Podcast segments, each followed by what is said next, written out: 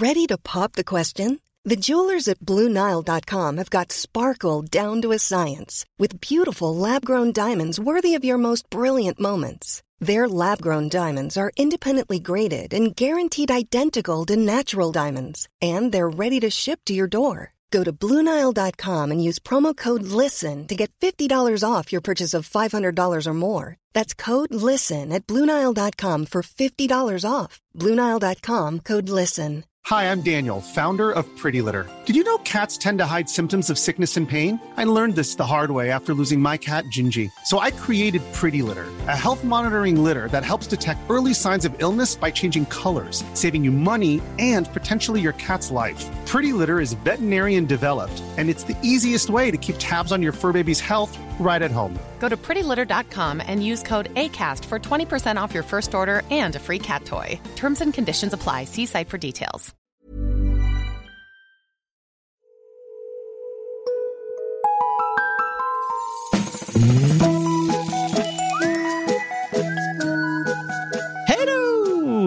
Kids och välkomna tillbaka till podcasten Mina vännerboken. Fler och fler blir det som lyssnar eh, på den här podden, sägs det i alla fall. Och det är ju eh, mycket, mycket kul.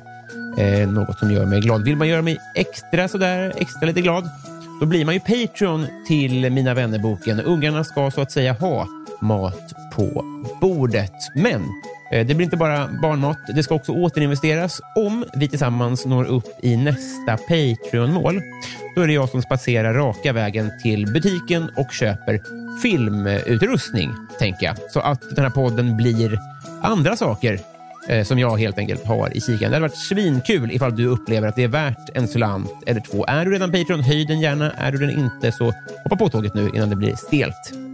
Man får massa grejer på köpet, till exempel eh, den Patreon-exklusiva podden Kompisdejten. Så att in med dig på www.patreon.com snedstreck mina vänner boken.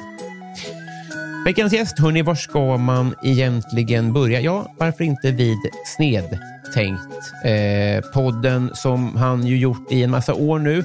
Lärt oss massa saker om eh, ja, någon svartvit tant och eh, hon eh, spelade teater och hon i sin tur hänger ihop med typ Bimbo i Tre Kronor eller något. Eh, jag, jag tror att jag upptäckte honom i radioprogrammet Hej Domstol som jag lyssnade på på olika mopeder i Laos när jag var ledsen och själv där 2010.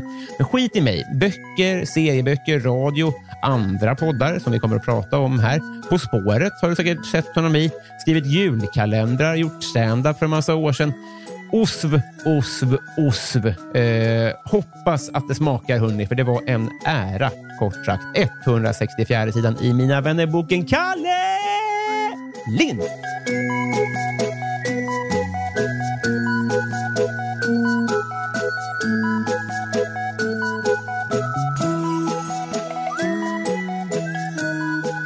Hej!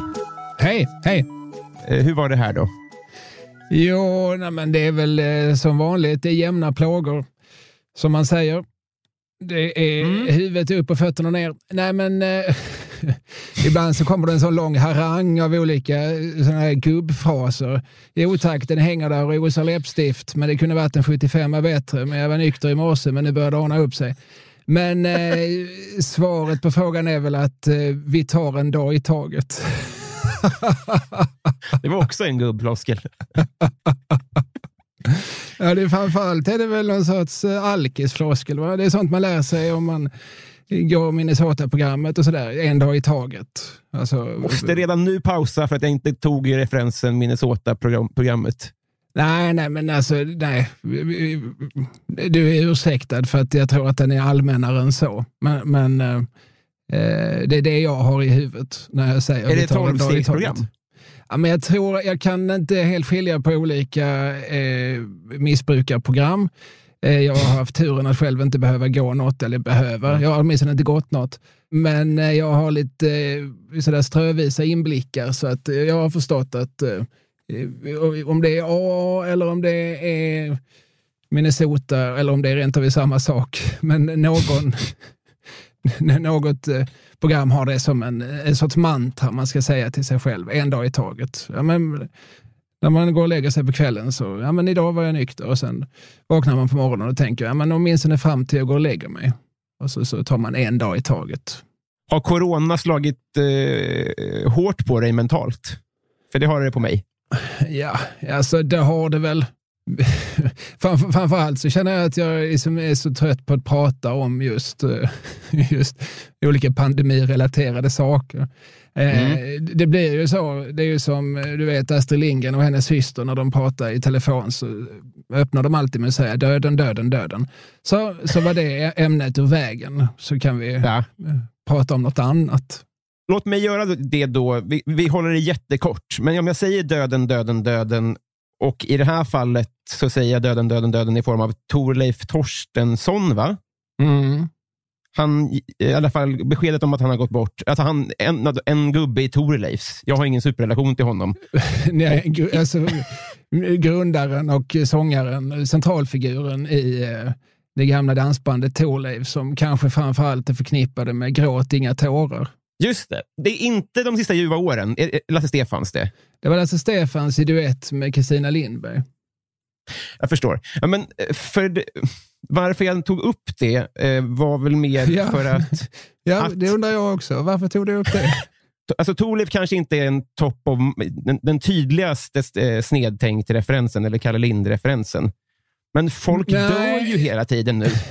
Ja, när det är dansbandssångare är det oftast en, en gammal kollega till mig från P4 som heter Thomas Deutgen. Han är Sveriges mm. ledande dansbandsexpert. Åtminstone är det som Precis som när man, om man vill ha en kriminolog, då ringer man Leif GW Persson och vill man ha en virolog så ringer man Agnes Wold och vill man ha en mm. dansbandskommentar så ringer man Thomas Deutgen. Och, och, och om någon annan gubbe har dött så ringer man väldigt ofta mig. Ja, mm. det, det är nog fakta i målet. Jag, jag får ofta sådär, liksom, det är ofta sådär liksom Studio 1 och, och, och P, olika P1-relaterade program som, ja, nu har Bengt Feldreich dött här. Har du något att säga? Och man hör en liten desperation i deras röst. Det fanns liksom ingen annan som kunde kommentera varken Roland Cedermarks eller Gösta Linderholms död. Men du har väl kanske någon form av relation till dem, eller? Säger de till mig. Och så säger jag att ja, det har jag väl. Du kanske är eh, van att tackla död, om inte annat, eftersom man så ofta ringer dig. Ja, ja men faktiskt. Alltså döden. vilken, vilken munter inledning på, på, den, ja, men... Eh, på din, din glada podd. Alltså döden är väldigt central för mig. Alltså jag har mm. alltid varit väldigt eh, eh, liksom fascinerad av döden. Jag är väldigt arg på döden. Jag tycker döden är en, en idiotisk konstruktion. Mm. Eh, den, den stressar mig och eh, gör mig illa till mods. Och eh, jag måste förhålla mig till den. Det är också så här, jag, jag är 45, va? Jo, det är jag. fyller 46 år och jag har aldrig sett en död människa.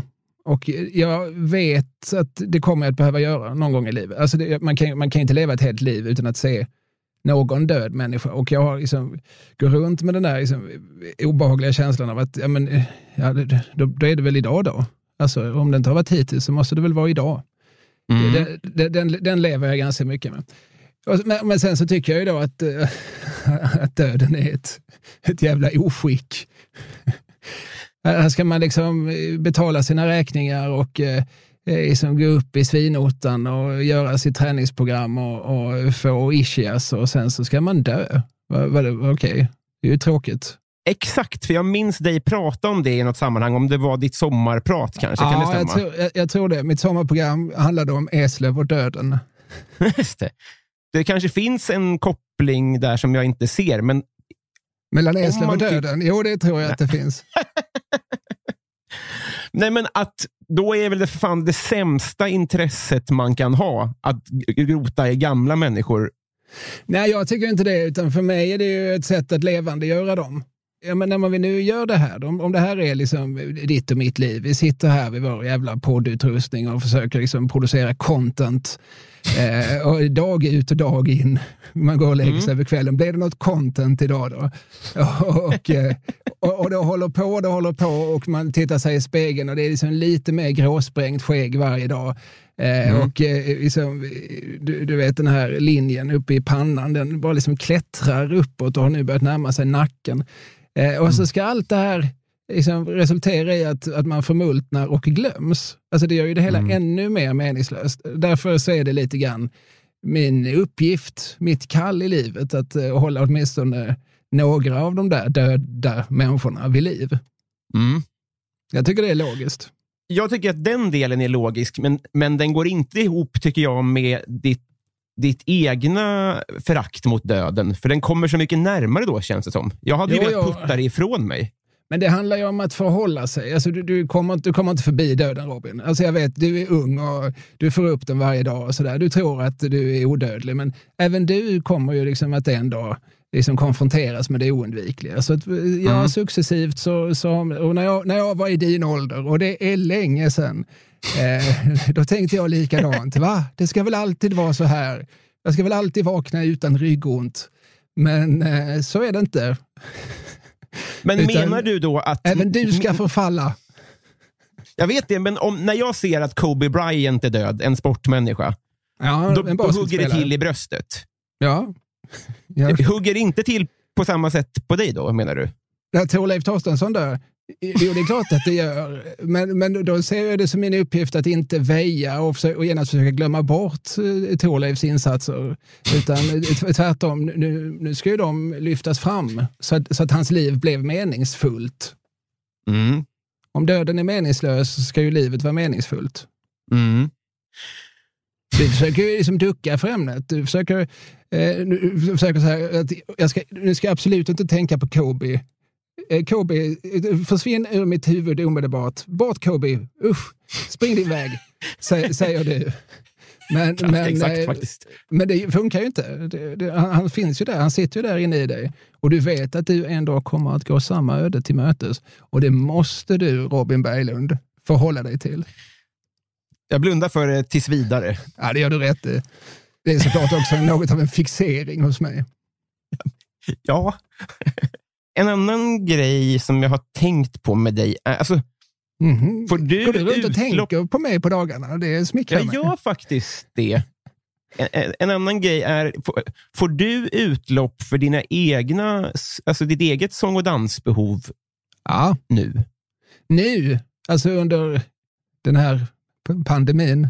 Ja, det är väl svårt kanske, men eh, mer än någonsin. Hur, hur, hur tycker du att, eh, att, att den tarmen får utlopp jämfört med tidigare i ditt liv? Ja, alltså jag brukar säga så här, min verksamhet står på tre ben. Jag Mm. skriver saker. Jag skriver böcker och jag skriver krönikor i tidningar och sådär. Och jag skriver på Expressens och Sydsvenskans kultursidor och så. Mm. Skrivande. Det är cool, det är lugnt, det kan man göra eh, oavsett hur många virus som härjar runt omkring en. Och sen så är det ju radio slash podd. Alltså jag gör tre poddar regelbundet och något eh, P1-program oregelbundet och sådär.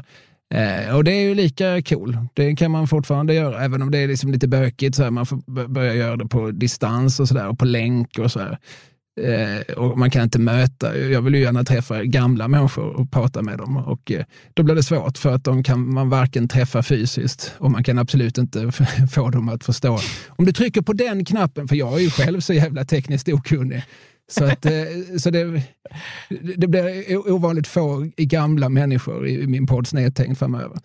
Men, och, och, det där, och det är kanske också de två verksamheter där jag just sjunger och dansar som minst. Sen har jag en tredje, ett tredje ben så, som, som kanske också är det mest instabila benet och mest oregelbundna benet. Och, och det är ju att jag då och då står på scen. Och Det kan vara dels att jag håller olika föredrag och föreläsningar på olika stadsdelsbibliotek och så. Sånt, det, det gör jag ganska mycket eh, i, i vanliga fall. Och, och dels så, så får jag ibland eh, eh, tummen loss att sätta ihop små eh, som scenprogram ihop med människor som kan sjunga på riktigt och, och, och spela på riktigt och sådär. Om jag sätter ihop det här och, eh, och, och kanske skriver texterna så, så motiverar det att jag också ska få stå och ta upp plats på scen. Eh, och den biten kan jag ju inte göra just nu. Nej. Nej. Det är väl den som har Eh. varit mest lidande och det är väl också den som folk har frågat minst efter. Rent ekonomiskt så har ju inte pandemin påverkat mig så mycket. Nej, men, nej, men det, det är kul med det ekonomiska och att färre frågar om det. Men för mig har det i alla fall varit så att det behovet är liksom starkare än det behovet är att betala räkningar. Att latcha inför, Ja, in, inför en tramsa, publik. Mm. Ja, det där, jag har ett oerhört kluvet förhållande till det. Jag jämför mycket med eh, liksom vänner och eh, kollegor till dig och mig. Det är många inom... Jag gör ju inte stå upp. Jag, alltså det, det slutar jag göra för, jag vet inte, tio år sedan kanske. Fram, fram till dess så gjorde jag då och då, alltså inom ramen stand-up, så stod på olika klubbar, oslipat och vad de nu heter här i Malmö, under, Mm. jord, under jord och på besök och sådär. Men det bestämde jag mig en dag för att jag ska inte göra det mer för att det... Jag, jag pallar inte trycket. nej, men jag, eftersom jag inte riktigt kunde satsa helhjärtat på det eftersom jag höll på med massa annat så blev det inte sådär himla himla bra. Det var rätt mycket effort för, för ganska lite payoff, för att Mm. mm. prata nu svenska. Och jag fick inte den kicken som alla andra beskrev. För mig var det mer att man hade ont i magen en dag och gick och försökte liksom komma ihåg vad är det nu jag ska säga och sen så gick man upp och rev av det och eh, sådär skönt. Mm. Nu, nu, nu, nu lämnar jag scenen och de verkar inte hata mig. Bra, nu försöker vi förtränga detta. Alltså jag, jag blev inte riktigt uppfylld. Jag fick inte det liksom endorfinruset som eh, våra bekanta ofta beskriver. Så att, eh, jag, kunde, jag har aldrig saknat det. För Jag tror att det snarare var det min fråga gällde. För att jag, jag visste ju att du höll på med stand-up och sånt förut och får väl, eh, du får ursäkta då, men jag hade kanske mindre koll på att du gör den typen av scengrejer som du, som du fortfarande gör. Liksom. Men, Ja, det är du högst ursäkta. Det är ju en, ganska, det är en verksamhet som ligger rätt mycket i skuggar. Det är ju, alltså om jag kommer till, till Falköping, alltså det är ju, förhoppningsvis har de ju satt upp några affischer på biblioteket i Falköping, men, men det är ju kna, knappt någonting jag orkar marknadsföra i mina sociala kanaler, utan det tänker jag att det, det sköter de lokalt. Ja. Vilket de också gör. Det, det där är faktiskt väldigt roligt. Det är alltid alltså, ganska fullt i sådana här små hörsalar. De tar kanske 100-150 pers eller sådär. Men, men eh, det är absolut ingenting jag, jag kanske låter raljant när jag pratar om det, men, men jag är väldigt förtjust i att göra det. Och, och vad, jag, vad jag tycker om också då, ja men nu står det här liksom, Kalle Lind pratar det är väl det som står på affischen. Jag kanske ska prata om någon bok jag har skrivit eller om någon farbror jag är, är intresserad av och sådär. Och, eh, och så, så är det liksom presenterat som en- ett, ett föredrag. Det står inte kom hit och garva käken ur led, utan det står kom hit och få lite matnyttig kuriosa till livs.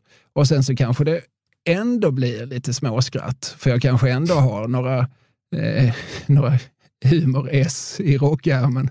Men jag kanske ändå har några one-liners med mig upp på scen.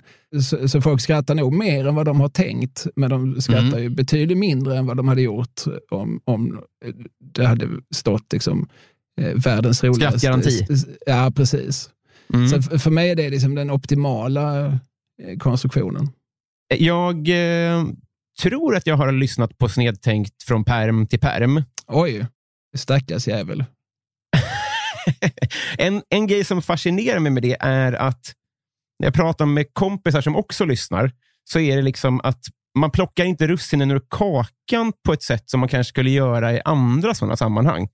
Att man lyssnar på, även på avsnitt som man har noll relation till.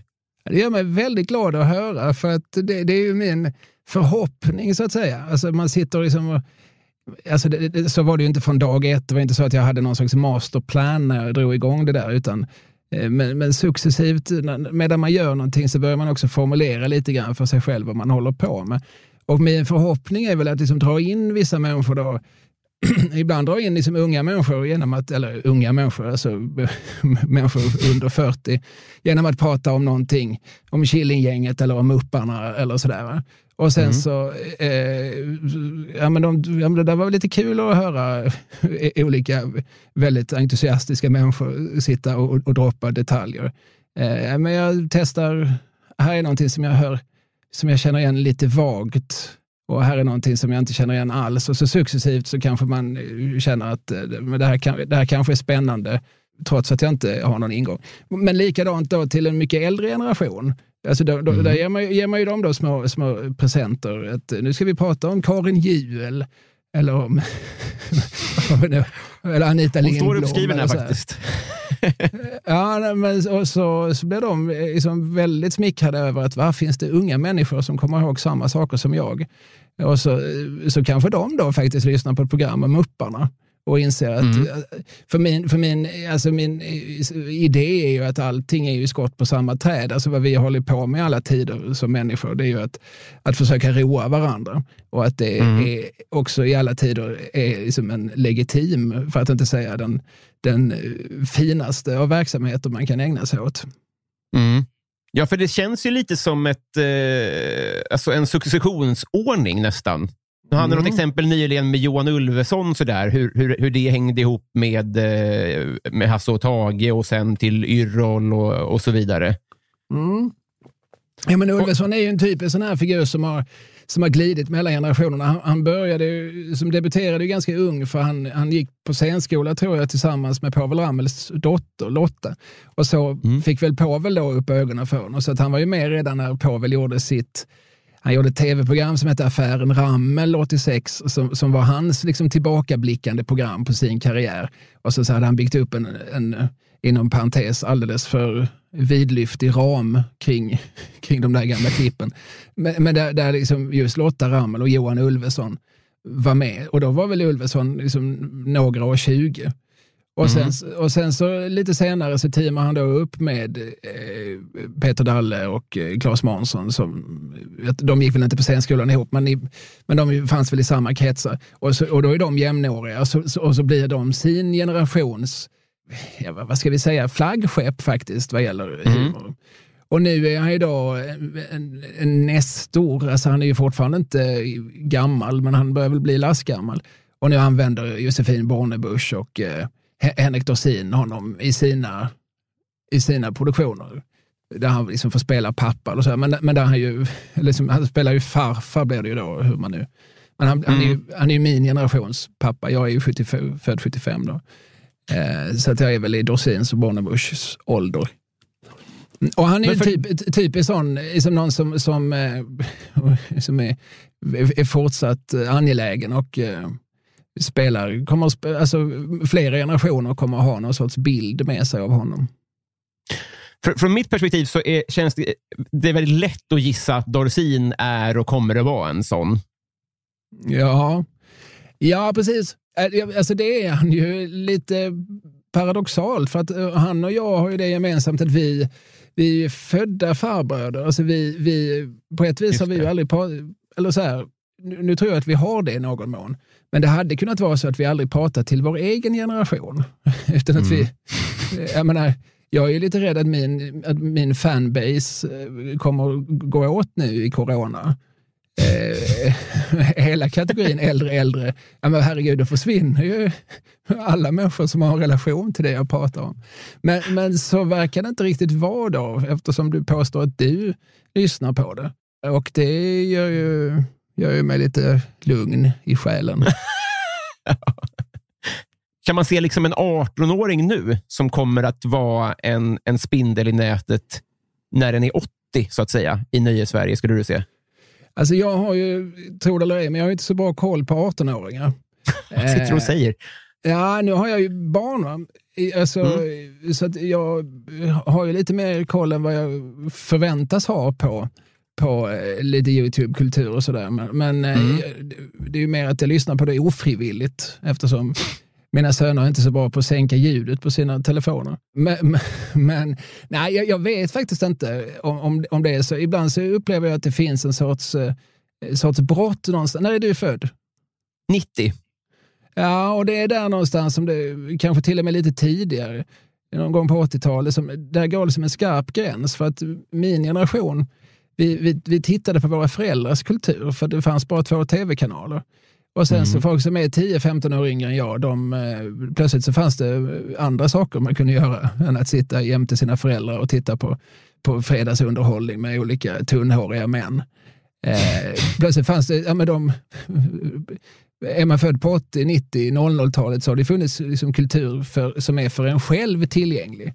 Jag och eh, Henrik Dorsin, vi, vi, vi satt ju liksom bredvid våra föräldrar i soffan och titta på Karl-Uno Sjöblom och Pekka Langer. Det behövde ju inte du göra. Alltså, det kanske det gjorde ändå, för, det, för att möjligheten fanns ju, men, men, men väldigt många tänkte, nej men det där är ju inte för mig, utan jag kan ju gå och titta på det här, det här coola, fräcka, ungdomliga istället. Men sa man inte det när video, hy, alltså, hyrfilmen kom redan då? Säger man inte bara det om yngre generationer, att de skiter i... Har inte det brottet flyttats? Ja, jo, men, men det, fast det blev ju mer och mer på något sätt. Och man, alltså vi konfronterades ju lite ofrivilligt med en massa saker som ju, ja visst, man kunde gå och hyra sig en film. Vi, vi hade ju bara en tv-apparat och den la ju mina föräldrar beslag på efter middagen. Ja, samma här. ja, nej men eh, så kanske, men jag inbillar mig att eh, i takt med att det blev fler kanaler, att eh, fler familjer också tänkte att vi får nog ställa in en tv på varje rum här så att ja. det, det inte blir så blodigt om kvällarna. men, men, jag kan ha fel. Men, men jag tror att Alltså det här har jag ju inga som, orubbliga statistiska data på, utan det, det, är bara mitt allmänna, mitt, mitt allmänna intryck. Och sen framför allt såklart med, med Youtube och mm. med sociala medier, där, där, där ju unga människor kan börja lägga upp sitt material själva utan att behöva bli erkända av en vuxen publik först. Alltså, så, så kan de ju, den generationen som möter det, mina, mina bröder behöver inte, eller mina bröder, mina söner be, behöver inte ta omvägen om eh, vuxenkultur, utan de går direkt på I just want to be cool och eh, de har ju ingen, ingenting som är ovanför dem. Nu har just mina söner det eftersom de har en far som då och då håller små föreläsningar för dem. Men, men deras kompisar har ju absolut inte det. Nej, just det. Nej, jag, jag, menade, jag tänker väl bara att Kiss inte heller gick vägen via föräldrarna och något godkännande där. Nej, Nej, men det är väl sant. Men sen tror jag vi, alltså, just jag då och just Dorsin, som jag ser som en själsfrände, vi, vi, vi, tyckte nog att eh, vi var nog nöjda vid föräldrarnas smak på något sätt. Alltså, ja. vi, vi, vi, hade inget behov av att uh, hitta liksom, en, en, egen väg. Vi tyckte nog att våra klasskamrater var barnsliga som ville liksom, spisa sån där modern musik vi, vi såg tidigt i livet att eh, det var de där 30-talisterna som, som var bäst. Det var, det var där den gedigna underhållningen fanns. Men hur yttrade sig din tonårsrevolt då? Eh, den yttrar sig inte så mycket. Ja, det var väl mer kanske att jag, att, att, att jag började röka. Liksom. Alltså det, det är väl det vanliga, det vanliga sättet. Men, men gentemot mina föräldrar, absolut ingen eh, som kulturell alltså tvärtom. Eh, när jag var 13 så började jag för första gången i mitt liv lyssna på, på liksom modern musik, på, på elgitarrbaserad musik. Det fanns mm. ett band som hette Imperiet med en, en eh, sångare som hette Tåström. Och det började jag lyssna på ganska exakt, tror jag, tre månader efter att de lagt ner. det är väldigt jag, jag, jag minns därför jag fick deras avskedsplatta, fick jag i julklapp eh, julen 88. Men, men, och då började jag lyssna på dem som fan, men då förstod jag att ja, det här är min styv, det här är min styvfar lyssnar på. så att, så att, eh, alltså, kulturellt har jag absolut inte gjort något uppror mot mina föräldrar. Ja, det var väl kanske, alltså när Killinggänget kom 92, Eh, mm. Så, så, som ju för mig då egentligen bara var liksom ett helt logiskt fortsatt steg efter efter liksom Hasse Tage, Magnus och Basse, Galenskaparna, Lorry, så, så, nu kommer det några som, som utvecklar humorn ytterligare lite grann i någon riktning. Det, det, där märkte jag nog att mina föräldrar inte förstod det roliga så mycket. Mm. I, när, I manegen kom 92, sen när Nile City kom så blev det ju, blev det ju folkligt och och fullsatt och festligt. Men, mm. men, men, men där fanns nog någon eh, liten konflikt. att uh, Tycker du verkligen att detta är roligt? Uh, kunde du uppleva ett pirr i sig av det? För det kunde jag göra. Ja, men det var det ju. Jag, alltså det här, det här var något, det här är ju för mig. och då är jag alltså 17 och det är liksom första gången som jag som jag känner den, den där lilla liksom, susningen i kroppen av att, av att jag är med om eh, min generations eh, grej eh, för, för, för, första gången på något sätt. Mm. Eh, och, så det, det, är några sekunder där 1992 som, som jag känner att jag är lite hipp. ja, jag tänker att affärsidén med TikTok är att pappa inte ska fatta. Ja. Att han ska tycka att det, det är idiotiskt och att det är det som är drivkraften nästan.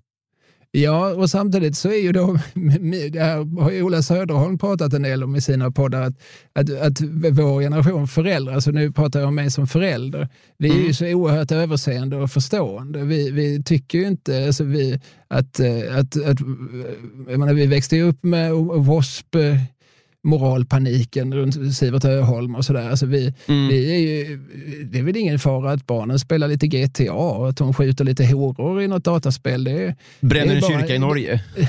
Ja, men det är bara en sund del av...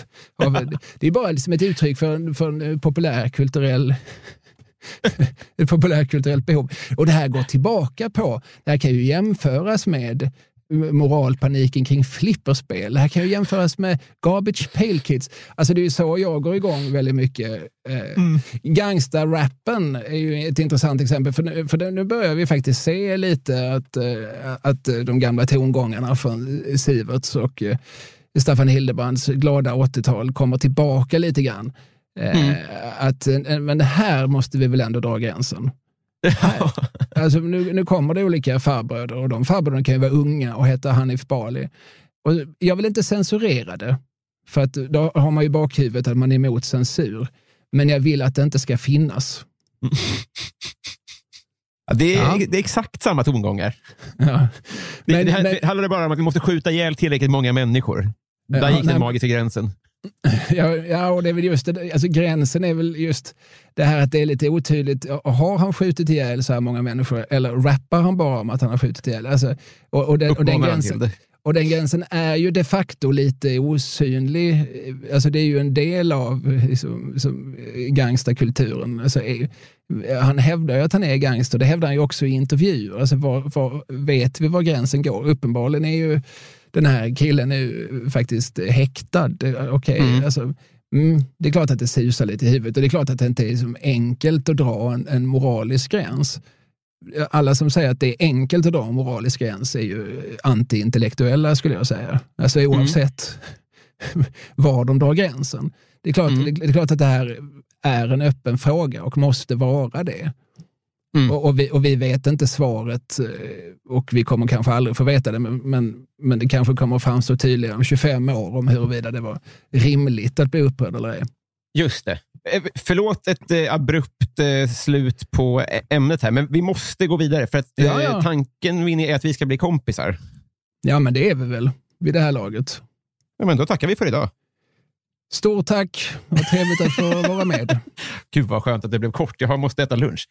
Nej, men, eh, jag håller med. Det känns som att eh, ett samtal flyter på och det är ju en, eh, det är en bra grundsten tycker jag för en vänskap. Men vi måste också Nej. skriva kontrakt. Ja, ja okej. Okay. Ja, du bekände ju här och nu att du lyssnar på min podd och eh, då är du ju min vän. Liksom. Halva alltså, inne. ja.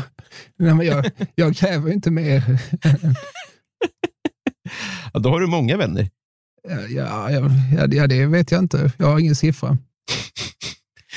Det här måste göras. Vi måste, du måste få fylla i min eh, Mina vänner-bok, helt enkelt. Okej, okay, jag är redo. Är, förlåt, får jag fråga först? Om du är bra som kompis, är det något att ha? Ja, det är en eh, samvetsfråga. Eh, jag, jag, jag, jag är kanske inte så himla bra på att, på att höra av mig och ta initiativ. Jag har ju inga, jag har inga hobbys. Alltså jag gör ju ingenting. Eh, alltså jag idrottar inte eller, så här, eller gör saker i grupp. Alltså ska man träffa mig då får man ju antingen eh, arbeta ihop med mig eller mm. så, så får det vara någon form av festlighet. Alltså jag, jag är väldigt dålig på att eh, ringa folk och säga ska vi ta en promenad? För det gör jag liksom med min fru. Mm, just det. Så, så, att jag är ingen... Eh, jag, jag har dåligt samvete jag, har väldigt stort samvete, eller, eller är det litet samvete man har? Jag har väldigt lätt att få dåligt samvete i alla fall. Och känner liksom hela tiden, åh herregud, jag har inte hört av mig till den och den på si och så många år. Och så säger min fru, fast han har ju inte hört av sig till dig heller. Nej, nej, men det, fast det, det, det är för att han inte har någon pliktkänsla. Det har ju jag. Eh, alltså jag är en halvbra kompis. Ja, men ja, du är nog inte ensam. Jag kommer kanske inte heller att höra av mig varje vecka. Nej, nej, det här okej, går nej, vägen. men i så Så fall det- den, så, den sortens kompisar, alltså, bekant, en god bekantskap, den, den har jag med många. Ja, ja men det, vi, vi kan börja där om inte annat. Men först som sagt, så jag drar i jingeltråden och sen så ser vi vart vi landar helt enkelt. Shoot.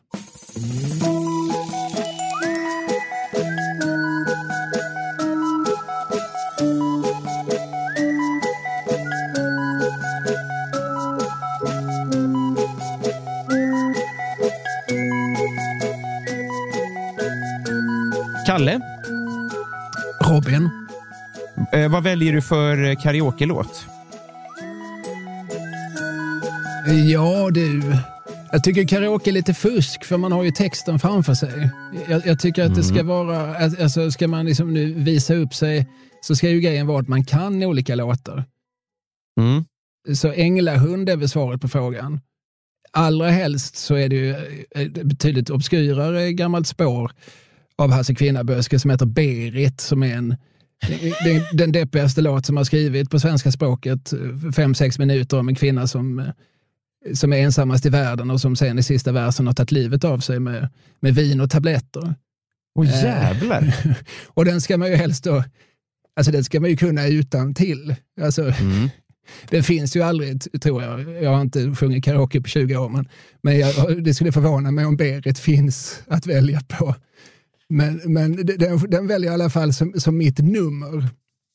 Om, om, det är, om det är en glad afton och någon, eh, man, har någon sån här eh, liksom, idiot savant som, som, eller någon med absolut gehör som kan sätta sig vid ett piano och, eller vid en gitarr och, och spela vad som helst. Då är det liksom Berit jag begär att få, få framföra.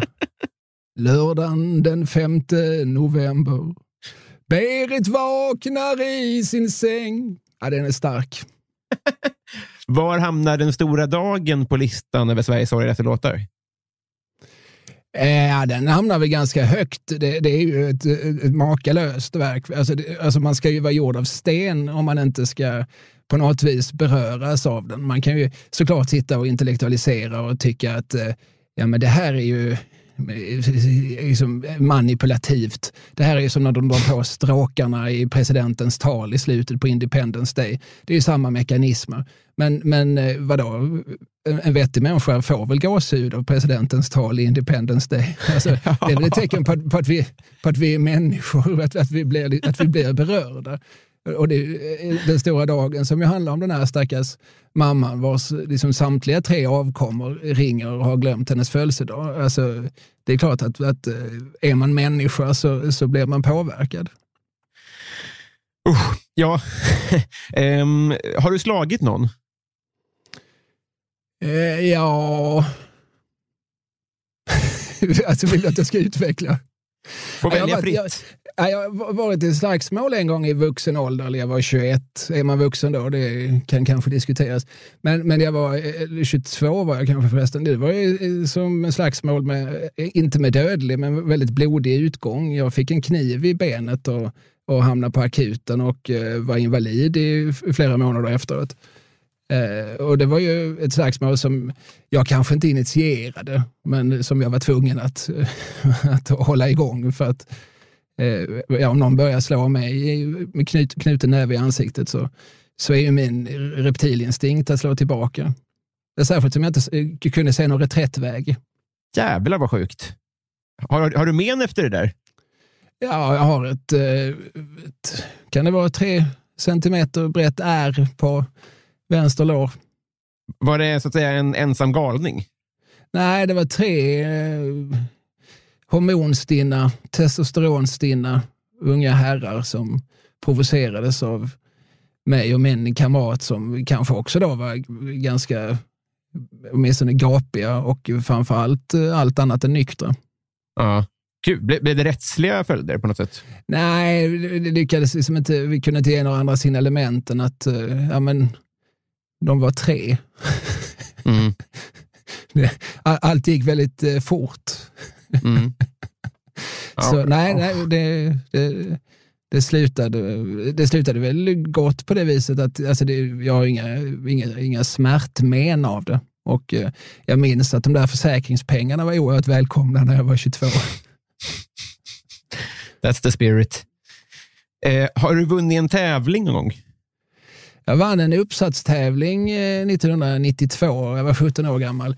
Eh, jag läste i tidningen OSA som var eh, eh postens, eh, det här var på den tiden när vi hade en post, en sån tid mm. som vi, vi nostalgiker gärna liksom pratar om. Ja, så fanns det liksom ett, ett verk som ansvarade för utdelning. Av, skitsamma, posten hade en, en gratis tidning som hette OSA som, som distribuerades till gymnasister.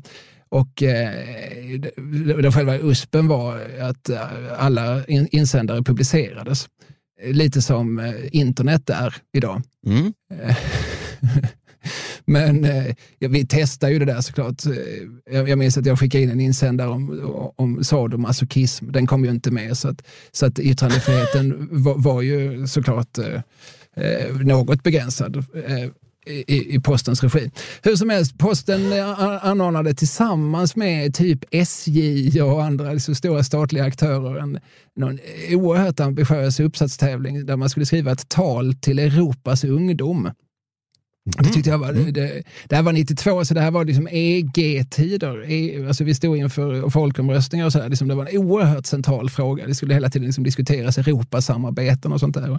Det, det märktes liksom på alla plan i samhället att man kunde gå in på, på ICA och köpa EG-franska och, och uppåt. Liksom.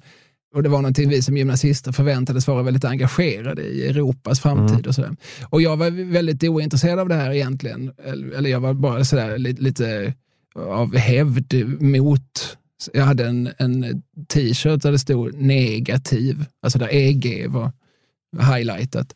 Eh, men jag, jag kunde inte riktigt motivera varför jag var så negativ till, till EG.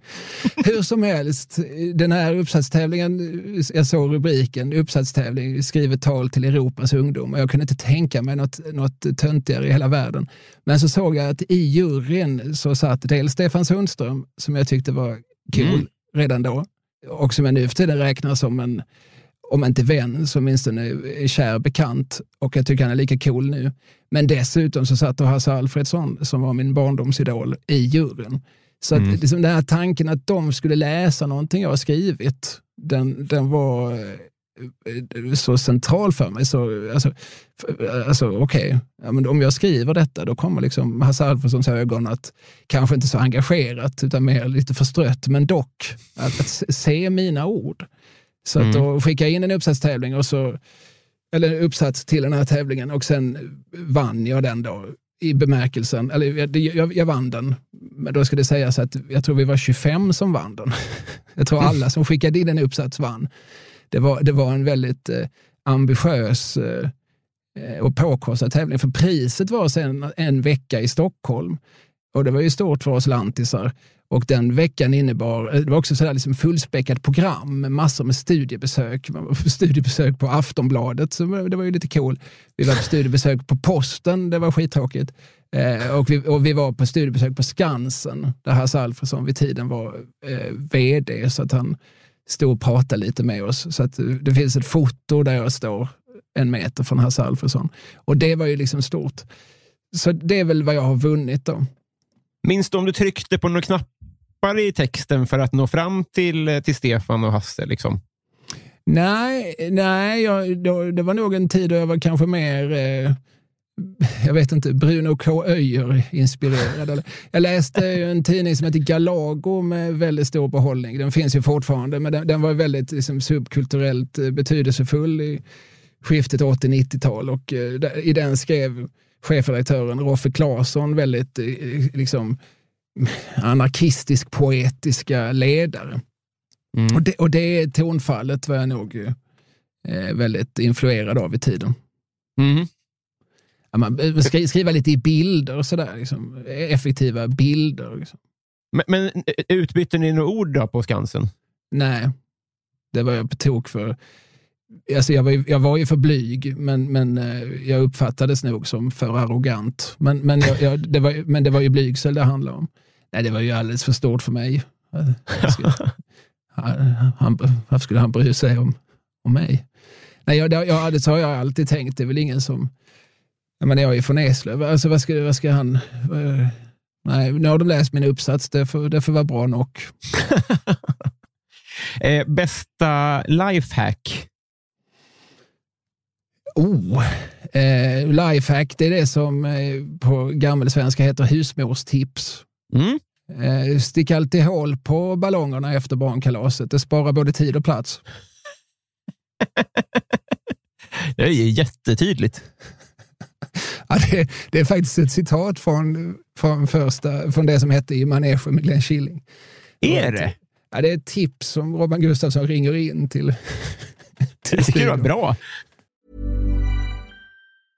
Quality sleep is essential. That's why the Sleep Number smart bed is designed for your ever-evolving sleep needs. Need a bed that's firmer or softer on either side? Helps you sleep at a comfortable temperature? Sleep Number smart beds let you individualize your comfort so you sleep better together. JD Power ranks Sleep Number number 1 in customer satisfaction with mattresses purchased in-store. And now save 40% on the Sleep Number limited edition smart bed for a limited time. For JD Power 2023 award information, visit jdpower.com/awards. Only at Sleep Number stores or sleepnumber.com.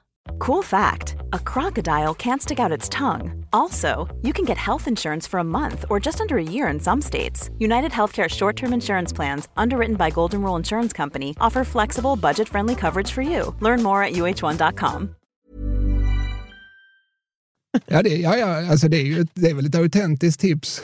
Men ja. det var ju lite konstigt att någon ringer in till, ett, till en talkshow. Och, ja.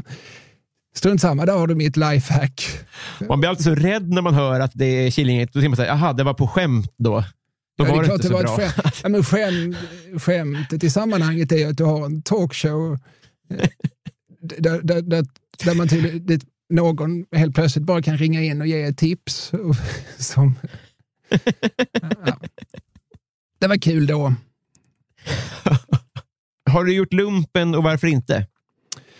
Eh, nej, jag var ju, alltså, som gymnasist eh, antydde jag här, jag var ju eh, liksom eh, lite sådär... Eh, eh, alltså, jag, jag, jag, var ju, jag tyckte om det subversiva, jag, jag var lite punk faktiskt. Mm. Alltså, min, i, i, i mitt huvud var jag lite punk, sådär, liksom lite fuck off till, till the man och så. Mm. Eh, jag var, var liksom skeptisk till, till saker. Eh, så att, nej, det, det fanns ju inte på min karta att jag skulle göra lumpen. Och eh, det här var ju 93 kanske som jag mönstrade och det var ju en tid då man skar ner kraftigt på försvaret. Så att jag hade ju vänner som ville göra lumpen men som inte fick. Som, nej, vi har faktiskt inte plats för dig. Eh, men de flesta av mina vänner ville inte göra lumpen och hamnade då i någonting som heter utbildningsreserven. Men jag, jag fick faktiskt frisedel, vilket var liksom, det är liksom snäppet, snäppet tydligare. För utbildningsreserven, alltså rent principiellt så, så kunde du ju bli kallad, inkallad mm. senare i livet. Eh, men jag fick frisedel, det innebär att blir det krig så har jag inga som helst förpliktelser. Vad, vad, vad baserar de det på då? Nej, det var psykologen. Jag var, alltså, jag, det var inget sånt att jag höll på och, och liksom konstra och påstod att jag var Jehovas vittnen eller så. Utan nej, jag gjorde, jag gjorde vad de sa till mig fast, fast slött och oengagerat. Men sen så sa jag till psykologen att nej, jag vill inte göra militärtjänst. Nej, varför inte det då? Nej, men jag tycker inte om att gå upp tidigt på morgnarna. Jag tycker inte om eh, att vara ute i naturen. Och jag tycker inte om när folk bestämmer över mig. Nej, nej, nej, då skulle du nog inte göra lumpen. det, var, det, det var ju för väl då. Ja, det var ju en god psykolog ja. som såg att här fanns inget material att arbeta med. eh, kändaste släkting? Ja, det är ju intressant. Alltså, nej, jag, jag är ju inte Jonathan Unge om man säger så. Men, mm. men det finns liksom på olika hörn i, i familjen. Min farfars brylling, han hette Karl Henning Wikmark. Han skrev en skandalroman i början på 70-talet som heter Jägarna på Karinhall. Mm -hmm. och, och, och, var en, han, han, var ju som en intellektuell som skrev i olika intellektuella tidskrifter och sådär. Jag har aldrig träffat honom, jag tror inte min farfar heller, heller träffat honom. Och sen tror jag min, min mor är nästkusin med Staffan Dopping. Som, mm. eh, jo då, Dopping styrkedroppar. Har han något som heter så? Han, han ledde Ja, det var ett TV-program. Ja, okej, okej. Ja, Han, eh, jag tror han debuterade i alla fall som programledare i programmet Listan där han och Annika Jankell presenterade alltså veckans skiv, skivförsäljningstoppar i SVT. Mm. Ty, typ 88 eller så. Eh, och ja, det känns som att det finns eh, någon till så, sådär. eh, Så, Anna Guttorp som, som också är någon kus, alltså kusins kusin eller så till, till, till min mor. Hon var med i en tidig upplaga av Nationalteatern. Jaha. Men det är ändå på nivån någon annans brylling.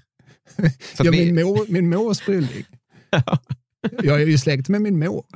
Ja, det är Min, korrekt. min är mor är ganska känd också om man är från Eslöv, för hon var kommunalråd där i tre mandatperioder. Alla Eslövsbor vet väldigt väl vem Cecilia Lind är. Och det visste, visste de långt innan dess också, för att eh, folk som gick på gymnasiet, eller läroverket som det hette då, eh, ihop med henne, de, de eh, har alla alla 40-talister från Eslöv tror att eh, Cornelis skrev låten om Cecilia Lind till min mor. Alltså, och- Ja. och de, hade, de har verkligen liksom tydliga bilder av att det var så, för att Cornelis var nämligen och, och framträdde på, på deras gymnasium och min mor satt med i det elevråd som hade engagerat honom och han framförde den sången den kvällen. Och så att alla som såg detta har fått för sig att det var liksom, han skrev den till henne, så måste det ju ha varit. Men, men eh, så var det inte, utan den fanns redan och hon råkade heta så. Fan vad synd. Ja, Annars hade det ju Ja. varit hon verkligen. Ja, det hade ju varit, fe- och det hade varit fett. För så, eftersom hon hette som hon hette så fick hon sen gå ut och äta middag ihop med, med inte bara Cornelis utan Sveriges jazzelit, vilket alltså var Jan Johansson på piano, Georg Riedel på bas och Egil Johansen på trummor. Ja. Men det här är ju då 67 och jag är född 75 så att eh, jag har ju gjort min matematik och kommit fram till att jag omöjligt kan ha något holländskt påbrå. Men på vems initiativ skedde den här middagen? För att de var namne? Ja, men nu, en kvällstidning? Ja, alltså hon var ju både namnen, men hon, hon, hon var ju, tillhörde också den arrangörsgrupp på, på läroverket som, som hade liksom, tagit dit Cornelis och hans band att uppträda. Mm. Så, så att det, var, det var väl inte bara hon, utan det var också en kvinna som hette Annika Lorenz och som jag tror faktiskt eh, senare på, på 70-talet emigrerade en period till USA och var ihop med Patrick Duffy. Alltså Bobby Ewing i Dallas. Mm. Så att det var mycket så, runt det här, det här elevrådet kom det att hända mycket i framtiden. En blev kommunalråd och en hade en fling med Dallas Bobby. Och, Och- och, två, och två av dem var ute och åt med Cornelis och Sveriges jazzelit. Och John Riley dog igår. Så eh, påsar knyts ihop. Eh, ja, Det får jag inte ihop eh, just där. Men, men eh, jag har ju frågat mig många gånger, vad pratar ni om den här kvällen? Och det hävdar hon att hon inte minns någonting om. Däremot minns hon ju väldigt tydligt att eh, det var alkohol inblandat. Det ena leder till det andra. Mm. Om du fick en kostnadsfri, riskfri operation, Eh, ja, alltså jag har ju en extremt dålig rygg, så den hade jag gärna gjort någonting åt, men jag, tror inte att det, att det riktigt går. Ja, det är väl en steloperation då man skulle göra kanske. på vilket sätt är den dålig? Att den gör ont och är stel och låser sig och jag har mycket ryggskott och diskbråck och fan och hans moster. Och sen så gjorde jag som ung en sån här lasikoperation. Jag hade otroligt dålig syn. Eh, så Anton Magnusson dålig syn hade jag som Oj då. Och, eh, och så gick man och gjorde en sån här operation. Då. Jag minns att det kostade 26 000 kronor. Eh, och det tog 45 sekunder. Det tog bokstavligt talat 45 sekunder. och sen såg jag, det är, alltså, det, det är det mest mirakulösa jag har varit med om i livet. Att jag, jag, jag gick dit med mina tjocka, tjocka Coca-Cola-botten glasögon och jag gick hem utan några timmar senare. För man fick, man fick vila lite innan man gick hem. Eh, och sen såg jag, och nu har jag då börjat se dåligt igen då eftersom jag är medelålders. Och eh, det hade jag gärna gjort på nytt, men det säger de också att det är inte det är inte lönt, det funkar inte. Nu är liksom linsen grumlig. Nu, nu förfallet har satt in. Så jag, nej, jag, jag vet inte vad det skulle vara för en operation. Alltså det är väl att förbättra saker. Jag gjorde som barn gjorde jag en ganska smärtsam, ett kirurgiskt ingrepp. Jag har någon, hade någon, någon konstig födelsemärke vid ena näsvingen som eh, min mor hade fått för sig att det var cancerogent.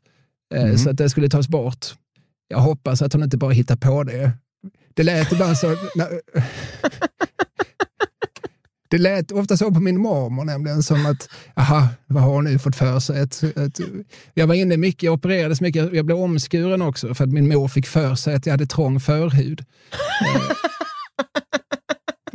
jag, jag, jag, hoppas att hon hade lite kött på benen innan hon beställde de operationerna, för att de gjorde ganska ont.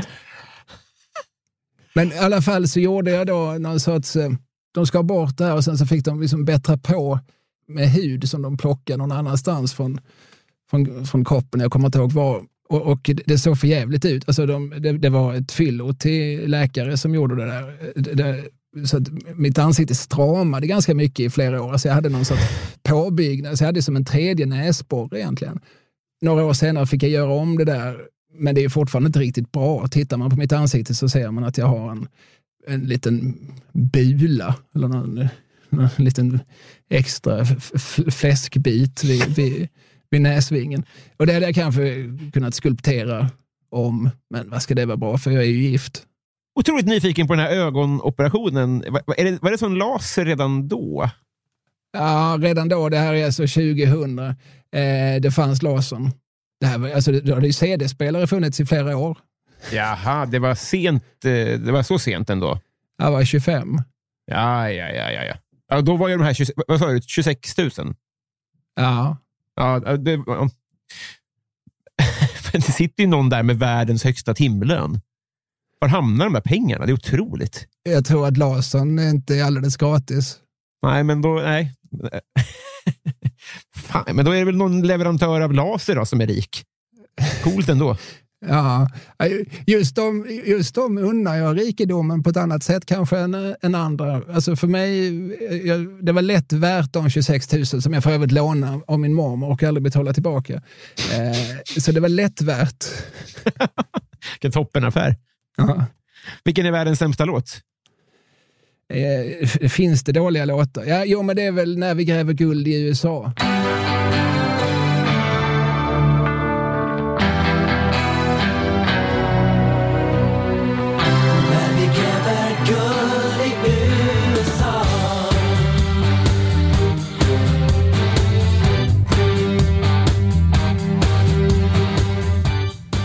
Hallå gänget, ledsen att det behöver störa igen. Jag glömde ju ställa Bysell-frågan idag, skulle det visa sig. Men vi måste dock eh, hylla de som är eh, 5 dollars patrons eller mer och har varit det i tre månader eller mer. Det är följande lilla gäng. Mikael Wester, Joel W. Kall, Fredrik Ung, Johan Dykhoff, Peter, Peter Axling, Daniel Melin, Mitt fel, podcasten Värvet, Rebecka Lindfors, Fredrik Forslin, Robert Eriksson, Pauline Kullberg, Albin Strid, Niklas Nordqvist, Andreas Eriksson, Rickard Malm, Martin Kielman, Andreas Sigelin, Simon, Adam Stålberg, Maria Karlsson, David Malmström, Ann-Marie Öhman, Joakim Holmberg, Jonathan Lilja, Kebabsaft. Elinor Berglund, Roger, Simon Karlsved, eh, Filip Axelsson, Jonas Udén, John Ender, Marie Ernelli, Erik Fröberg, Kristoffer Åström, Alexander Svensson, Neim, Jimmy Söderqvist, Plynnis, Martin Lundberg, Mange B, Nils Andenmo, Gäddan Gustafsson, Julia T, Viktor Bysell, Lars Landström, Malin Jansson, Felicia Eriksson, Linus Kronlund, Daniel Enander, Marcus Åhl, Toby Kanobi, Ann-Sofie Karlsson, Jonas Danielsson, Stadens Kafferosteri, Matti P. Carlo, Love Öjen, Klara Blom, Robin Lindgren, Mattias Sandberg, Max Jakobsson, Kristina Takman, Filip Hagels, Per Hultman Boye, Johanna, Peter Dovern, Marcus, Resus Minus, David Wahlhult, Peter Dahl, Daniel Johansson, David Sundin, Anton Trulsson, Emma Palmqvist, Robert Larsson, Maria Elvin, Kristoffer Esping, Marcus Lunde, Samuel Lundstedt och Vincent Wretling. Jag älskar er. Tack snälla, snälla ni.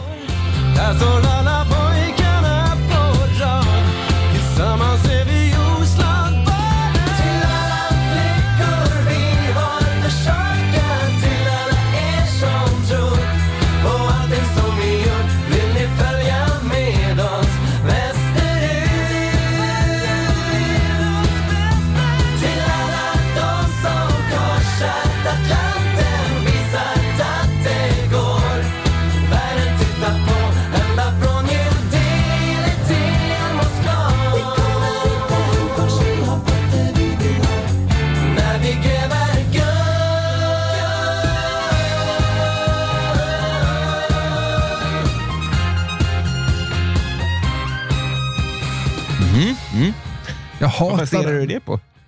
Nej, men jag hatar, alltså, jag, alltså, nu är jag inte sportintresserad och jag har inga, inga andra minnen av sommaren 94 än att, än att jobbiga människor gick och, gick och brölade eh, Niklas Strömstedts eh, liksom lite överpoetiska språk.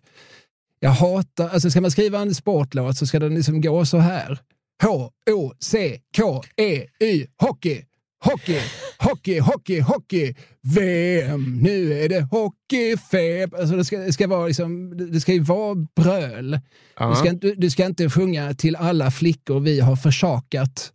Nej. Alltså, du, du ska inte ha ordet försaka och, och uttalat dessutom på din dialekt, försakat. Eh, det, det, det ska inte finnas med i en låt som jag ska behöva höra flera gånger om dagen på radio. Men du kallar dig sportointresserad. Ändå hörde jag eh, alltså, er Malmöpodden när ni pratade om fotboll. Ja, vad glad jag blir att du lyssnar på, på min parallellpodd. Och Den du- älskar jag. Alternativt Adu. Vi pratar ju om Malmöfenomen. Det gör mig extra glad att höra att du lyssnar. Ja, nej, men jag är intresserad av fotboll som sociologiskt och kulturellt fenomen. Mm. Dä- Däremot så är jag inte alls intresserad av att titta på människor som spelar fotboll. Nej, just det. Allt, det. Det är runt omkring, eh, men inte eh, de 90 minuterna. liksom. Nej, precis. Och jag är absolut heller inte intresserad av att spela det. Eller så. Alltså, men men jag, jag tycker att eh, jag sjunger ju gärna på olika fotbollslåtar och, och älskar ju sådär liksom att, att, att höra om att Bayern har Kentas just idag är jag stark som inmarschlåt och så. Det, jag tycker det är så roligt för Kenta som, som ju då är såklart en gubbe jag har engagerat mig en del i. Som alltså var med i De kallar oss mods och Ett anständigt liv och så där, det känner du till. Men, men, men han gjorde, jag tror han gjorde tre låtar som heter någonting om Bayern. En, en, en som heter Bayern, en som heter Bayern är bäst. Och sådär. Men, det är inte, men det är inte någon av dem som blir inmarschlåten utan det är en låt som absolut inte handlar om, om Hammarby IF. Och den, och den sortens eh, stories eh, fascinerar mig och engagerar mig. Jag har ju många kompisar som är som är bajare och som står vid eh, Nacka Skoglund-statyn på julafton, alltså Nackas födelsedag och, och sjunger och sådär. Och så allt sånt, eh, alltså fotboll som, som uttryck för, för som, ja, som kulturella uttryck, det är jag ju lika intresserad av egentligen som, som eh, sång och musik och film som uttryck. Eh, men, men, men sen är jag inte lika intresserad av att titta på det. Men jag är bara så imponerad, för, för jag tror att jag hade haft svårt att se de eh, roliga kringgrejerna om jag tyckte att kärnverksamheten var tråkig. Förstår du vad jag menar? Ja, men det, ja, ja, absolut. Och det där är ju ett intresse som, och det, ska jag helt tillskriva mina söner också egentligen. Alltså, och, och på något konstigt vis, eller det är ju inte så konstigt för att det, där har du ju liksom Freud eh, i dess prydno. Alltså, min, min far är väldigt idrottsintresserad. Alltså har jag då sedan barnsben varit aktivt ointresserad av att röra på mig. Eh, och alltså är min förstfödde eh, och sistfödde eh, oerhört intresserad av fotboll. Både av att spela och av att eh, sitta och plugga eh, liksom Bundesliga och så här. Ja.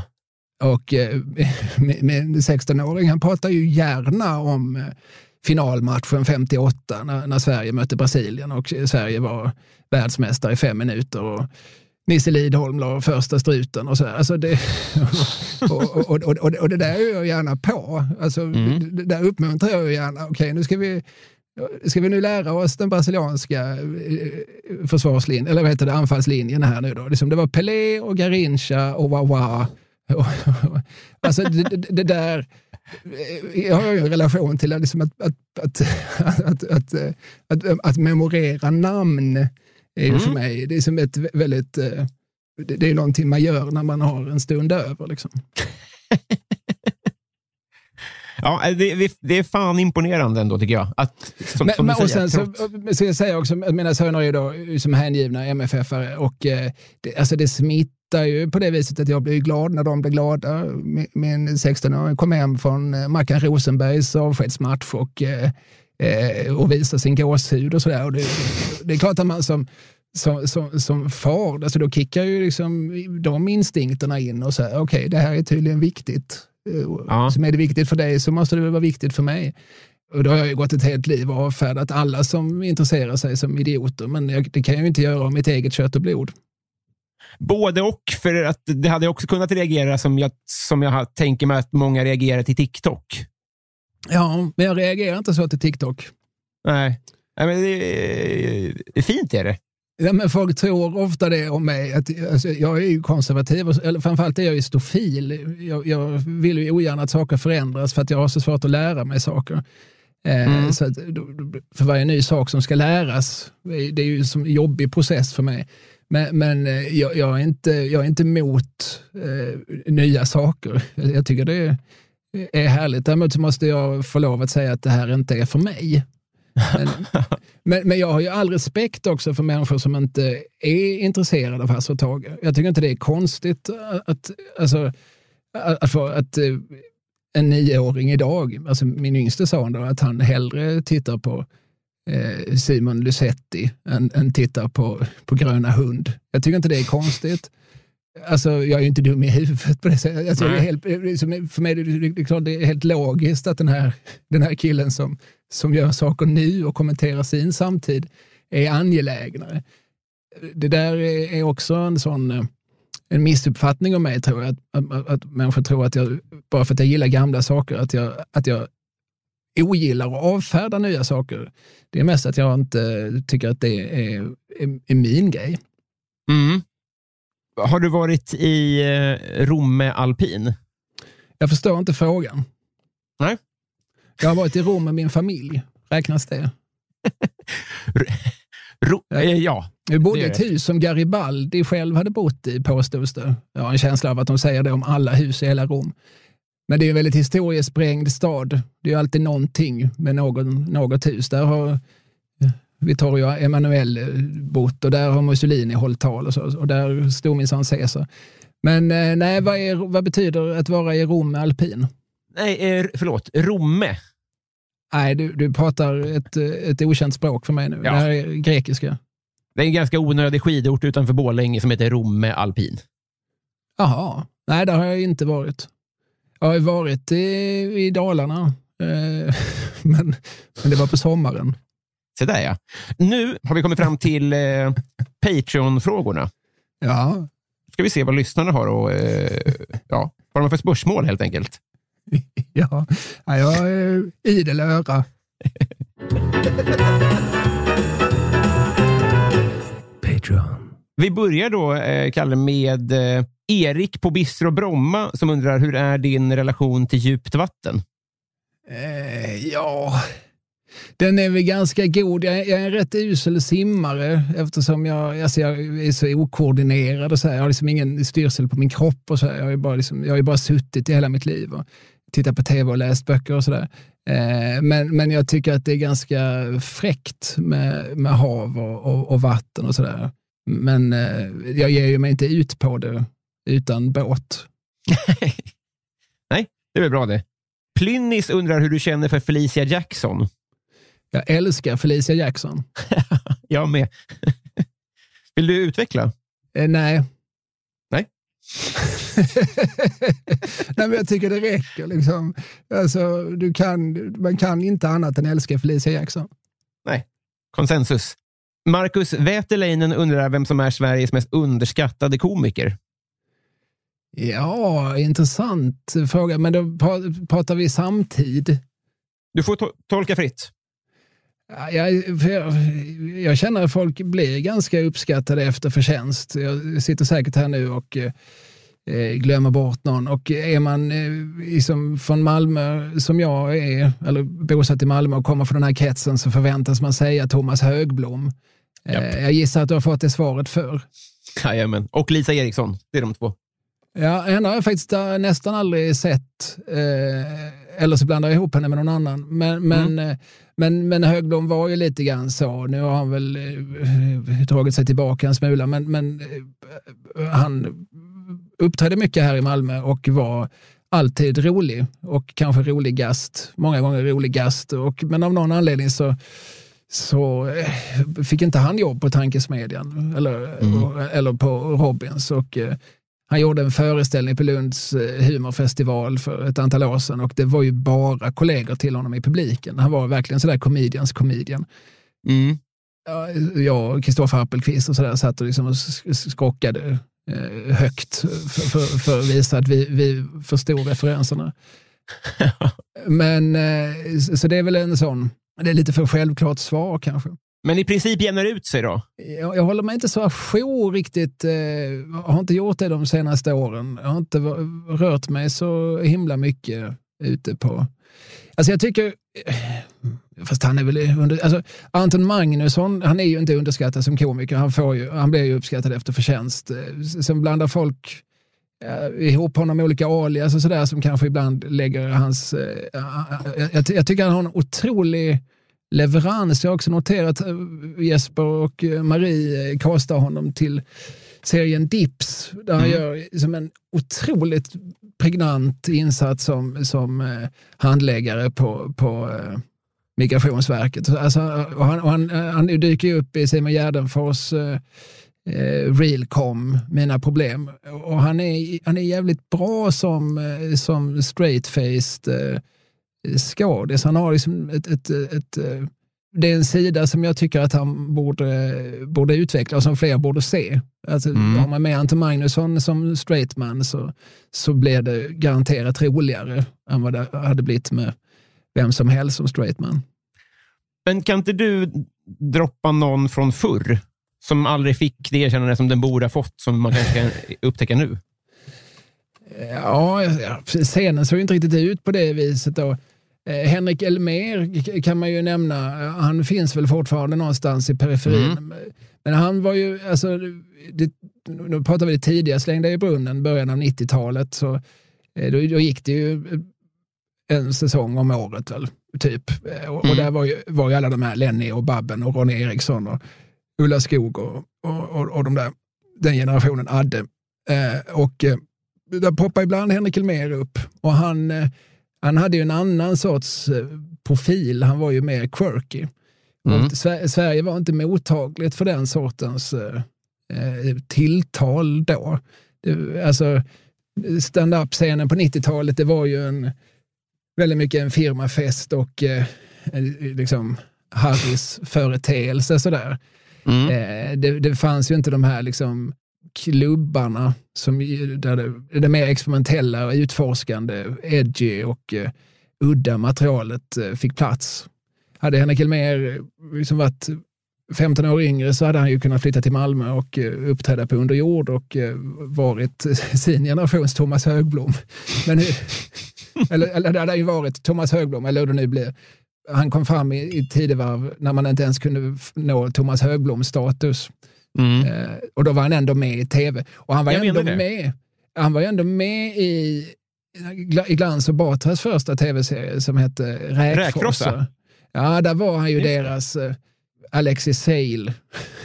För att ge dig en referens du inte plockar. Satan. ja, men, men det fanns en, en jävligt rolig brittisk eh, sitcom på 80-talet som på svenska hette Hemma Värst, The Young Ones. Mm. Som eh, ja, i varje avsnitt där så dök Alexis Sale upp och eh, hade liksom eh, fyra minuter. Han spelar en, en, en tokig landlord och eh, han hade verkligen dem, det var liksom, han var inte med i resten. Och, och, det var han själv som skrev dem. Resten av serien var skrivna av samma, samma tre personer. Men så, så var det som att de i manus eh, liksom lämnat utrymme, tre minuter. Alexi kommer in och improviserar. Eh, och, och, lite grann den rollen hade Henrik Elmer i Räkfors. Att nu är det liksom ja. Hen Henriks tre tokiga minuter här. Som eh, Stefan Sauk i Yrrol lite grann, eller? Eh, ja, i Yrrol och framförallt i Lorry. Jag menar det, förlåt. Just det. Ja, precis. Men, exakt så. Men det funkar inte riktigt där heller. Jag, jag, tror till och med det var så att, att Elmer fick färre bokningar efter, efter Räkfors. Han var humorns svar på Peter Lemark. Du vet, Peter Lemark var ju med i början av 80-talet så gick det ett tv-program som hette Måndagsbörsen där Jonas Hallberg med flera presenterade levande musik, vilket var mm. liksom helt unikt. Alltså, det var liksom den enda levande musik som visades i SVT vid tiden och den enda moderna musik som visades i SVT vid tiden. Så var man med där så kunde man ju liksom var säker på att, eh, att pricka in en, en skivförsäljning precis efteråt. Mm. Men Peter Lemark påstår själv att han är den enda vars skivförsäljning har gått ner efter hans framträdande i måndagsbörsen. Att, att skivaffärerna skickade returer efteråt. Twisted Christer undrar, vad skulle du heta och vem skulle du vara om du fick byta identitet? Heta? Eh, det skulle jag heta eh, Al Pacino och vara Al Pacino. Varför då? För att han är ju så jävla cool. Jag såg Carlitos Way igår. Alltså, han, alltså, och Brian De Palma plockar så mycket som närbilder på honom och, eh, och han går så coolt och han bär upp den där skinnrocken. Om man tänker på när den filmen kom, hur många människor där ute som, som, som sprang till läderbutikerna och stod och poserade framför spegeln och tänkte nej fan, jag är inte Al Pacino. Eh, och tänk, tänk att vara killen som kan bära upp den läderrocken. Eller tänk, som El Serpico som kanske är Al Pacinos största stund. Lite eh, bortglömd film från typ 72. Alltså att kunna bära upp den hästskomustaschen som han har i den. Och, och, och, så, och så vad är han, liksom, 1,60 någonting och, och ändå liksom, liksom äga världen på det sättet. Ja, det, det, det hade varit mäktigt. Det finns en rolig historia. Ingmar Bergman funderar på att kasta Al Pacino till en internationell film han skulle göra. Han skulle mm -hmm. göra den gamla operetten Glada änkan med Barbara Streisand och Al Pacino då i rollen som Danilo. Och då finns det något roligt brev där Bergman frågar, frågar Pacinos agent. I have to know, is he really a dwarf? På riktigt? Mm. Otroligt. Men varför blev det inte av? O olika skäl. Dålig på cast. Ja, men storyn säger väl att Bergman kom till LA och bjöds på något sånt, sånt här poolparty och kände instinktivt att den här miljön ska jag inte stanna en sekund för mycket i. Och få hem till, till Fårö. Det är stor skillnad på Fårö och Los Angeles. Det känns som att Mage inte klarade poolparty. Nej, precis. Nej, det var, det, nej, det var inte för honom. Eduld Narts undrar varför är världens tjockaste inte också världens bästa hockeymålis? Eh, jag har ingen aning om, om det verkligen förhåller sig så. Vet vi att, eh, att det är så? Nej, den är ju, världens bästa hockeymålvakt är inte världens fetaste. Det hade vi nog vetat om, tänker jag. Men har vi testat? Är det någon som har petat in världens uh, tjockaste människa i ett hockeymål och, och kollat?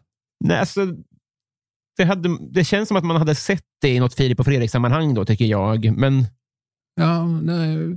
ja, det är väl för att man inte har testat då. Det är väl svaret på frågan. Det är, det är väl så helt enkelt. Ja. Eh, mitt fel undrar favoritlåten med Linda Bengtzing. Jag gillar ju Markoolio. De gjorde ju en ganska rolig Världens bästa slager. Hette, nej, vad hette den? De Värsta slagen? Ja, precis. Värsta slagen, tack. Nej, men det, jag, tyckte det är roligt där, låtar, så här självkommenterande låtar.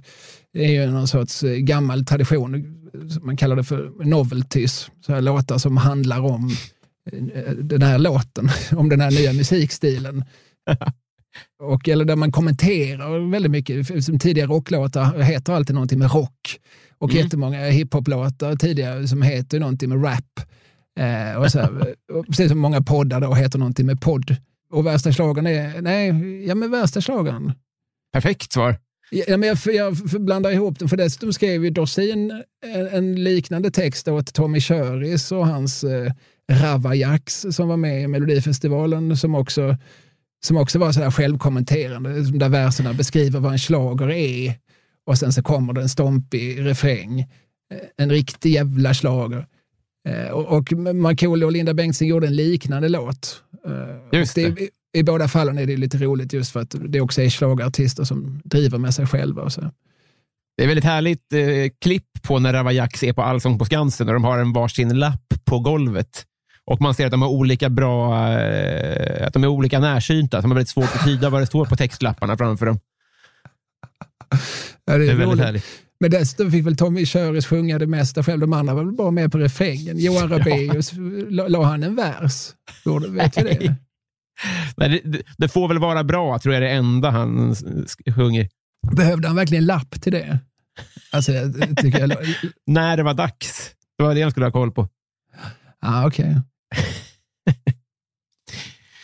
Joel V. Kall då slutligen undrar, eh, var det bättre förr eller är det bättre nu? Ja, det var inte bättre förr, men det är knappast bättre nu. Alla tider är väl rätt så vedervärdiga för de flesta. Mm. Sen var ju vissa saker bättre. Det var ju, alltså DVD-formatet hade ju en massa fördelar jämfört med streaming. Till exempel så hittar man ju filmer. Om man var sugen på att se en film, då gick man ju till sin DVD-hylla och plockade ner mm. den filmen. Nu så kan man ju sitta en, en, en halv kväll och försöka leta upp Martin Scorseses Casino som inte en enda jävla svensk streamingtjänst tillhandahåller. Och sådär. Tidigare, alltså, jag kanske inte hade alla filmer i min DVD-hylla, men då kunde jag gå till Kvarnvideo på Kvarngatan i Malmö som, som hade dem. Eh, så det var ju bättre enskilda fenomen Eh, är ju bättre. Sen var ju DVDn jättedålig med det. Att det tog liksom tio minuter innan man kunde börja se filmen för man först skulle bläddra sig förbi olika trailers och menyer och, och olika små filmer. Don't steal this movie och sådär. Sen hade ju VHS eh, fördelar med, gentemot DVDn att eh, när du tryckte på stopp så, så börjar ju filmen där nästa gång. Om du sen tog ut kassetten och kanske ville kolla på någonting annat eh, ett tag. Med DVDn var det ju alltid ett helvete att försöka liksom orientera sig. Var var jag sist?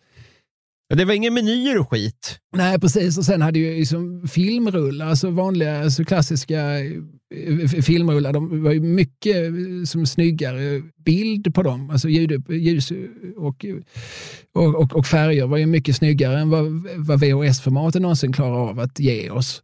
Eh, mm. Och det är klart att svartvitt hade ju en massa fördelar gentemot färg. Det blev ju som en helt annan kontrastering och det var mycket lättare att att göra fejkgrejer. För att det blev, det blev som inte lika uppenbart eh, när, när de försökte göra eh, olika tricks och sånt där. Det var mycket lättare att göra i, det svartvita. För att, eh, mm. så, så, att alla tider har väl haft sina fördelar och nackdelar. Till vår tids försvar då, får jag bara ge ett litet eh, lifehack. Så, mm. och, ganska, det är väl inte hundraprocentigt, men om man googlar en film, ifall den finns på en svensk streamingtjänst så kommer det upp direkt. Jag har försökt det, men så står det så, åh ja, den finns på Netflix och sen så inser man att det finns ju bara på amerikanska Netflix. Aha. Ja, den finns på Viaplay. Ja, okej, okay. fast man får hyra den från Viaplay. När du säger det. Och det är väl inte hela världen för all del, men, men, men eh, alltså, nej, jag tycker det där är opolitligt. Uh, nej, så, så att, nej, jag, jag, det är en av de saker jag går runt och retar mig på för tillfället. Uh, streamingtjänsternas Eh, överskattade eh, roll i, i samhället. Det fick bli slutord faktiskt, eh, för att vi har blivit kompisar. Ja, härligt. Vi gjorde det. Innebär detta några förpliktelser från mitt håll nu? Förväntas jag gratulera dig på födelsedagen? Nej, men skulle det kunna vara egentligen? Nej, men du kan få skåla tillbaka när jag kommer fram tumlande på Lund Comedy kanske. Ja, ja, det förutsätter att jag är där. Men, men, men, men Nej, oavsett. Men, eh, har vi träffats IRL? Jag tror inte det. Nej. Eh, nej, men då, om vi gör det så kan vi ju samtala med varandra. Det, ja, det väl, för, för, det är väl vad kompisar gör? Det, det får vara löftet vi ger varandra. Ja. Att man svarar på tilltal. Precis. Det, det, brukar jag i och för sig försöka göra även när det är folk jag inte känner. Men, men eh, jag, jag kanske kommer att se mig då, ja men här är ju Robin Berglund, det är ju min kompis. Så då eh, börjar man kanske prata, man kanske prata lite längre, man kanske pratar lite mer initierat och så man kanske bryr sig på frågan hur är läget? Så kanske man Just lyssnar det. på svaret och sådär. Ja, men det ska bli spännande att se vart detta tar oss. Väldigt spännande är det. Eh, vill du eh, tipsa om något eller göra reklam för något eller något sånt där? Alltså jag har ju ett hjärteprojekt eh, som... Eh, jag gör en tecknad serie som heter Statarna. Det, mm. det är mm. liksom, av allt det jag gör så ska jag hävda att det är det jag brinner mest för. eh, alltså det är det jag, där mitt huvud är oftast. Och, och liksom, eh, jag, jag går och tänker mycket på, på den världen och på olika skämt om, om, om hur fattigt och eländigt folk hade det för. Eh, och det är liksom ett projekt som jag har levt med i olika former i snart eller i 20 år någonting.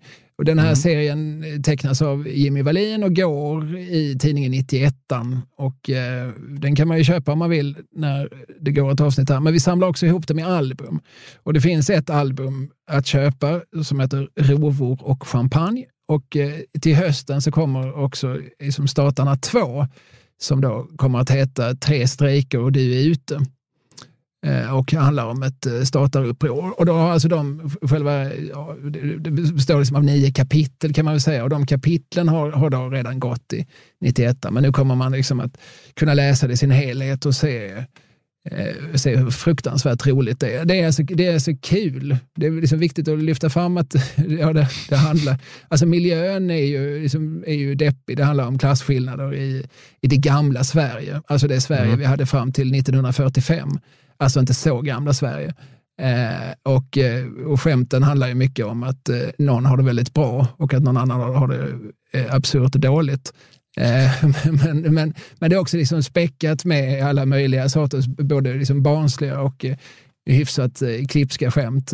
Och det är också, ju mer jag skriver på det där, desto mer tycker jag faktiskt också att vi belyser saker som ingen annan belyser. Vi, jag tycker vi är dåliga generellt i Sverige på att komma ihåg vår historia och det här är väl min, mina fem cent då, att genom att göra någonting som ändå är ganska kul och festligt och som man kan skratta åt, ändå påminna oss om varifrån vi kommer. Mm. Sen så, och, och, och, allt det här började ju egentligen för länge sedan med att vi gjorde, och vi betyder då mitt gamla gäng, komikkollektivet Korv, där även Glans faktiskt ingick. Mm. Eh, vi gjorde från början en scenföreställning som heter Korv bland nattmän och löskefolk. Som, som vi sen 2008 redan gjorde en, en pilotfilm av. Vi skrev ett filmmanus och, och gjorde en, en pilotfilm eh, där som, som jag alldeles nu i veckorna har äntligen lyckats få tag på. Jag har inte sett den sedan 2008. Mm. Och eh, nu, nu finns den upp på YouTube. Så söker man på nattmän och löskefolk. Så får man upp, Fan, det finns fem, fem, små, eh, ganska roliga filmer. Och där kan man också se, att, se ambitionsnivån här. Eh, alltså, i, i rollerna, vi pratar alltså, vad finns det, sex, sju minuter filmade. Men i rollerna ser vi då Glans, Anders och Måns, Sissela Benn, Sanna Persson Halapi, Jesper Röndahl, om man tittar riktigt, riktigt noga så ser man också Kringland Svensson och Thomas Högblom eh, flimra förbi i kanske en sekund som studentsångare. Alltså, Otroligt. Hade varit ja, Sveriges dyraste produktion idag. Alltså det, det, det, som är coolt med den är att den ser dyr ut. Man, ja. man, man, tänker att det här, alltså det är ju statister, det är ju, det är ju stataruppror. Vi har ju 50 statister i, i kostym som springer runt på ett slott, ett äkta slott. Vannås slott eh, i norra Skåne. Serietecknaren Kim W Andersson syns också och Jofi, mm. Johannes Finnlaugsson dyker upp i han har inga repliker eller så, men, men, men det är liksom ett, ett, eh, ett schysst gäng. Ja, de, de, de, jag tycker de är roliga de där små, små filmerna. Så det tipsar jag gärna folk om att lyssna på, eller att titta på, på på tuben. Och sen när man gjort det så kan man då på någon lämplig bokhandelssajt köpa Statarna och deras inte fullt så underbara äventyr del 1, Rovor och champagne. Vi kan väl länka till båda i beskrivningen helt enkelt om ni Gör inte orkar det. söka er fram. Ja. Finemang eh, Peter Mangs. Tack snälla Kalle för att du tog dig tid. Man kan beställa det från mig personligen så kan man få personliga dedikationer. Åh jävlar. Då länkar ja, vi... ja, det kan, jo, jo, det kan man. Jo, men det kan man. jag, höll på att lova för mycket nu, men eh, jo, men det kan man göra.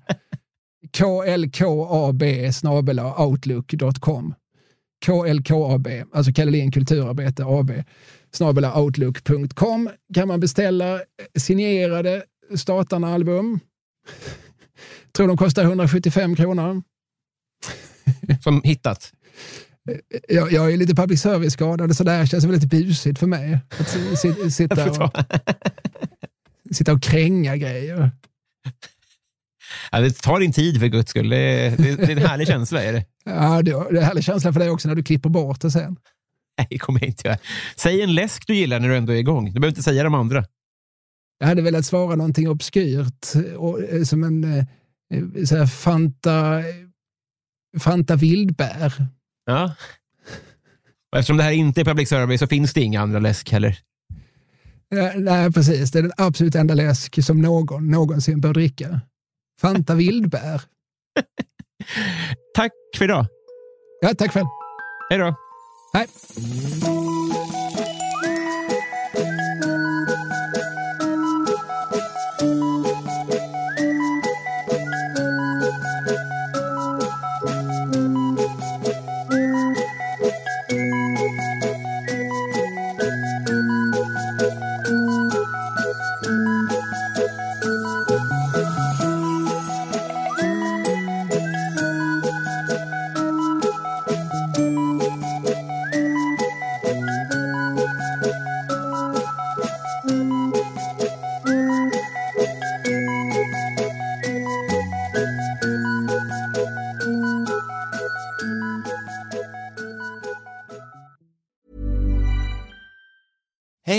Danny Pellegrino from Everything Iconic.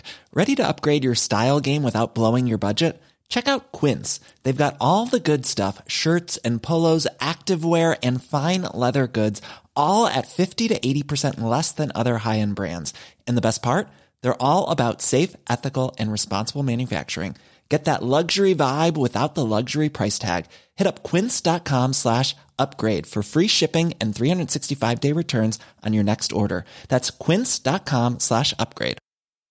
Flexibility is great. That's why there's yoga. Flexibility for your insurance coverage is great too. That's why there's United Healthcare Insurance Plans. Underwritten by Golden Rule Insurance Company, United Healthcare Insurance Plans offer flexible, budget friendly coverage for medical, vision, dental, and more. One of these plans may be right for you if you're, say, between jobs, coming off your parents' plan, turning a side hustle into a full hustle, or even missed open enrollment. Want more flexibility? Find out more about United Healthcare Insurance Plans at uh1.com.